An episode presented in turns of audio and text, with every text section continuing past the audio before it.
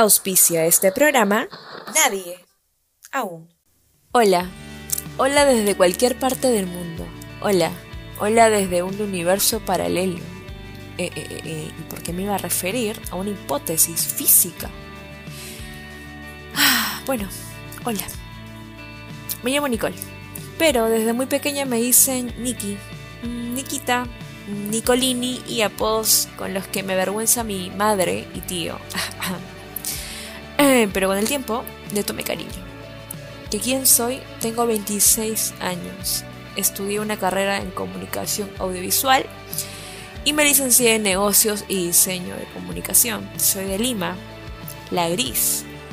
Porque muy pocas veces vemos el sol y el cielo es tan gris como un cielo depresivo de invierno. Bueno, estoy exagerando, pero en realidad sabemos que sí. Por eso amamos más los veranos. Toda mi vida estuve rodeada del señor, del señor real tráfico. Lima es una ciudad en donde si permaneces por, más de tres minutos, escuchas un clap, clap, clap, que no para de sonar. Seguido de alguien que grita y se desespera y bueno, ya saben cómo termina. Pero, pero, pero, pero, pero, pues desahogar tu ira de alguna manera en la playa o sobre todo en la comida. Como todos saben, Perú es uno de los mejores destinos gastronómicos del mundo. Todo lo que ves es comida. Sí, en la nube también aparece una forma de comida. Lima tiene ese no sé qué de verdad que te saca una sonrisa cuando cae el atardecer porque tiene unos ocasos de película sin hablar tanto del cielo limeño, o lo que produce en mí esa lima, la gris. Quiero también contarles que hace tres años me mudé a la ciudad de la furia, del tango, y por supuesto de Maradona. Y como Accidentally Love me enamoré. Sí. Él tiene 27 años y desde que lo conocí hemos sido como esos viejos mejores amigos que se conocen de toda una vida.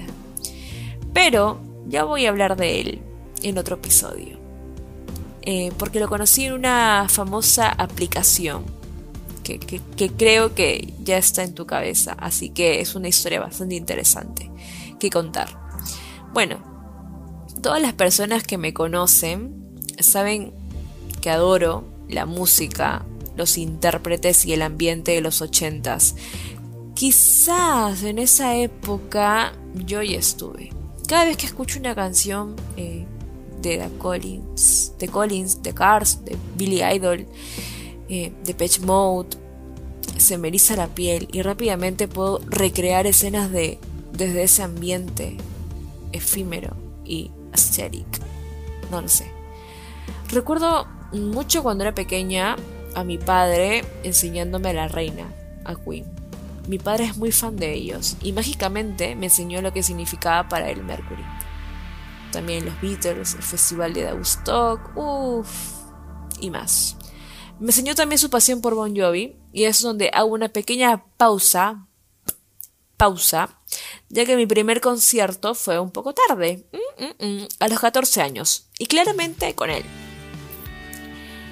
Y bueno, tratando de ese tema musical que me encantaría entrevistar a mis amigos y saber un poco más sobre la música independiente y que nos cuenten sobre sus proyectos y es más, sería bueno hablarlo en otro episodio. Eh, retomando mi tema personal. Nada. Bueno, perdón.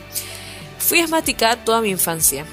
Hospitales a hospitales me, la pasaba, o sea, me pasaba madrugadas con un nebulizador.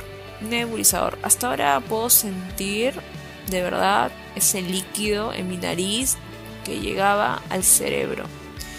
Y del cerebro a todas partes. Un asco.